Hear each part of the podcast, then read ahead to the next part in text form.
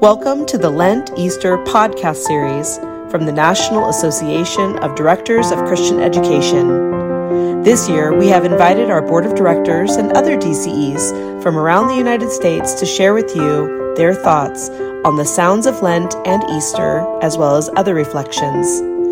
Throughout this season, we ask you to consider the message of our suffering Savior and his road to Calvary. As we journey toward the cross and empty tomb, we pray that you are blessed by these devotions.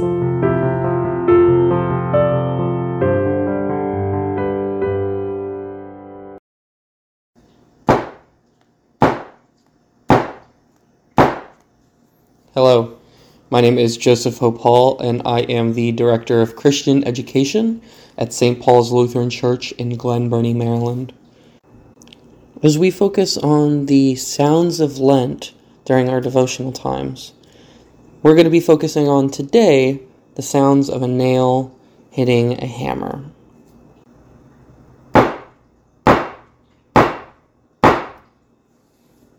I've been at my church for about four years now, and a couple years ago, as we were preparing for Lent of 2020, all of our plans all around the country, all around the world, got thrown off.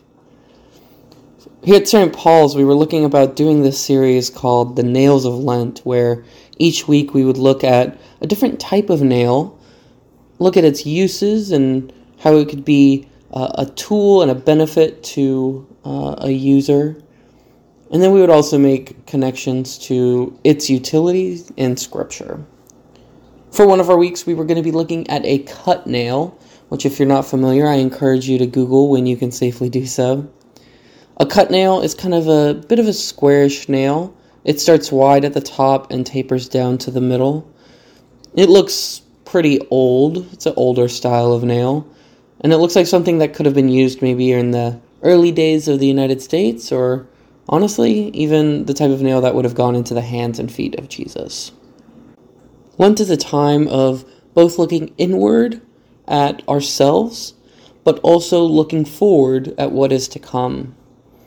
A great example of this is in a passage we've all read in Isaiah 53, where Isaiah is talking about how the coming Messiah was to be despised and rejected, and also looking at the blessings that would be received, such as the forgiveness for our transgressions.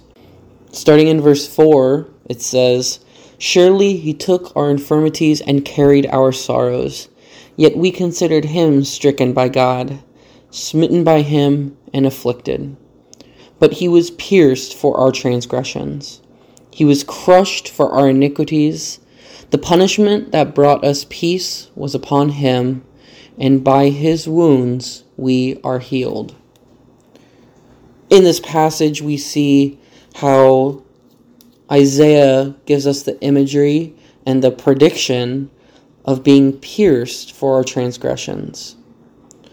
Today we looked at this nail that, like I said, is likely the type of nail that could have been used to go into the hands and feet of Jesus. This sorrowful, introspective time can be a time where we uh, wrestle with uh, our own sin, our own shortcomings. Yet, just as Isaiah was thankful and looking forward to what is to come, this Lenten season we get to do the same we get to be reminded that through the sounds of a hammer hitting some nails,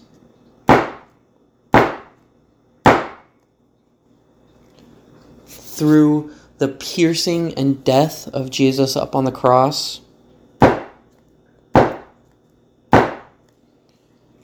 we too are forgiven and healed. This is the time in our devotion here at St. Paul's that we would have invited families to take the cut nail and hammer it into a wood block as a reminder of this piercing uh, into Jesus and how through that we are forgiven. I hope that as you go out today, you can be reminded that even though this time of Lent can be uh, a tough time where we wrestle with uh, our own shortcomings, I just pray that you can be comforted in knowing that through this horrible tragedy, wonderful blessings have been poured out for us. Let us pray. Dear Lord, we thank you for this day and this time to focus on you. I pray that throughout this Lenten season, as we wrestle with the ways that we fall short, we can also be brought joy and happiness as we remember that through this tragedy, we are given the forgiveness of sins. Help us and be with us each and every day. Amen.